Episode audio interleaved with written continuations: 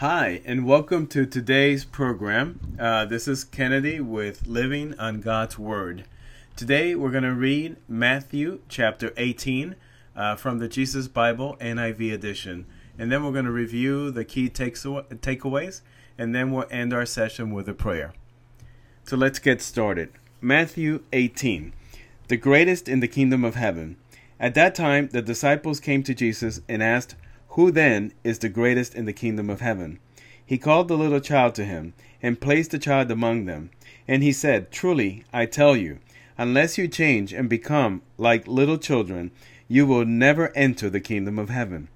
Therefore, whoever takes the lowly position of this child is the greatest in the kingdom of heaven. And whoever welcomes one such child in my name welcomes me. Causing to stumble. If anyone causes one of these little ones, those who believe in me, to stumble, it will be better for them to have a large millstone hung around their neck and to be drowned in the depth of the sea. Woe to the world because of the things that cause people to stumble.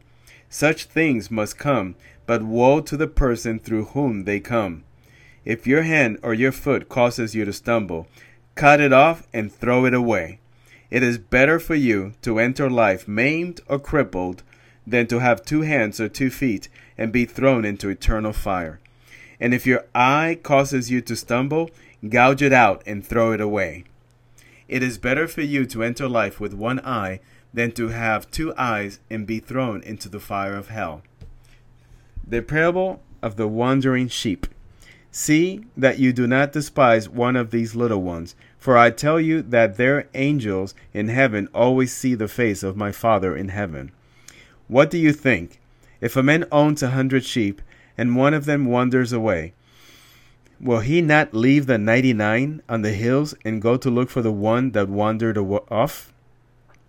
And if he finds it, truly, I tell you, he is happier about that one sheep than about the ninety nine that did not wander off. In the same way, your Father in heaven is not willing that any of these little ones should perish. Dealing with sin in the church. If your brother or sister sins, go and point out their fault just between the two of you. If they listen to you, you have won them over.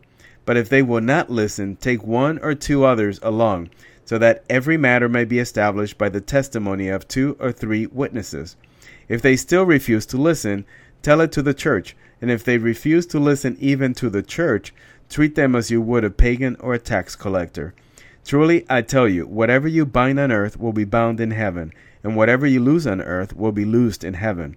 Again, I truly, I tell you that if two of you on earth agree about anything they ask for, it will be done for them by my Father in heaven.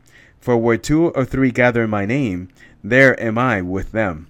The parable of the unmerciful servant.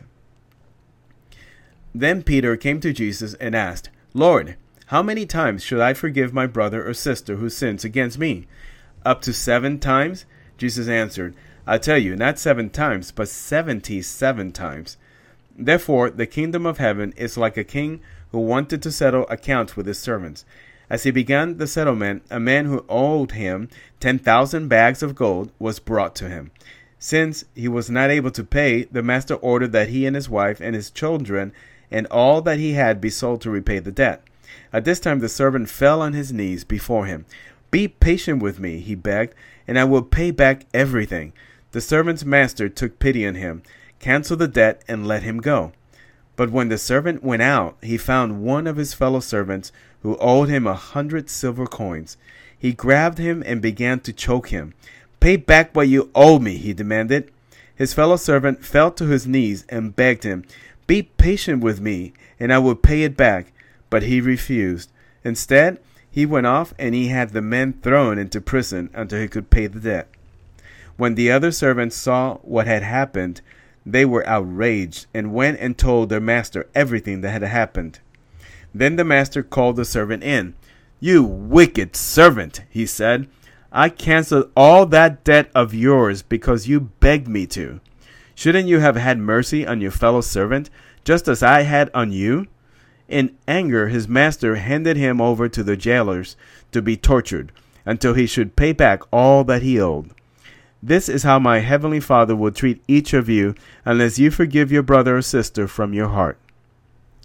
This is the end of the reading from Matthew 18. So now, brothers and sisters, let's look at the key takeaway in uh, chapter 18. The apostles are basically asking Jesus at the beginning, Who is the greatest in the kingdom of heaven? And Jesus then, uh, very interestingly, calls the little child and and puts him in the middle of them and begins to explain to them that in order to enter the kingdom of God, one has to be born again spiritually and must become like a little child. In other words, meek and humble in faith. Humbleness is the most important thing in the kingdom of God, and we must decide, every single one of us, out of our own free will, to be totally controlled by the will of God. The second takeaway Jesus here tells them that whoever receives the little one receives Jesus. So, what does that mean? That means if you do good deeds on earth, um, folks may not be able to repay you, but you're going to be storing treasures in heaven. God will reward your deeds on earth. The third takeaway Jesus warns us that whoever hurts his young believers, his little ones, the young in faith, will suffer the wrath of God. In Matthew 18:10 we read, "Take heed that ye despise not one of these little ones, for I say unto you that in heaven their angels do always behold the face of my Father which is in heaven." In other words, basically just saying Jesus is telling us make sure you do not harm his little ones because God has his angels looking after them. Also Jesus came into the world to save the lost and endure he endured suffering and crucifixion and even death in order to save these lost children of God. And the final takeaway, number 4, God here it tells us that he rejoices when man is restored into his grace. He seeks our salvation and he wills not that a single one of us should perish. So in Matthew 18:14 it says, "Even so it is not the will of your Father which is in heaven that one of these little ones should perish." So in summary, uh, Jesus is telling us that to be a true Christian, we must be humble and we must be willing to serve our fellow Christians. We must also protect the young Christians and make sure that we don't cause them to stumble in their young faith.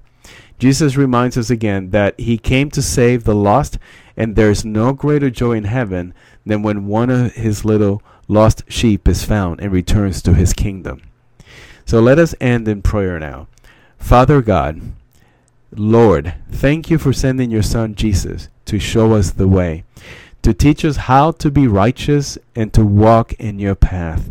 Lord, allow us to be used by you and never to cause others to stumble. Use us, Lord. Bring others to the kingdom of Christ through us. And Lord, never forsake us. We ask this in Jesus' name. Amen. So this concludes today's reading and interpretation of Matthew chapter 18. We hope that you will join us again tomorrow.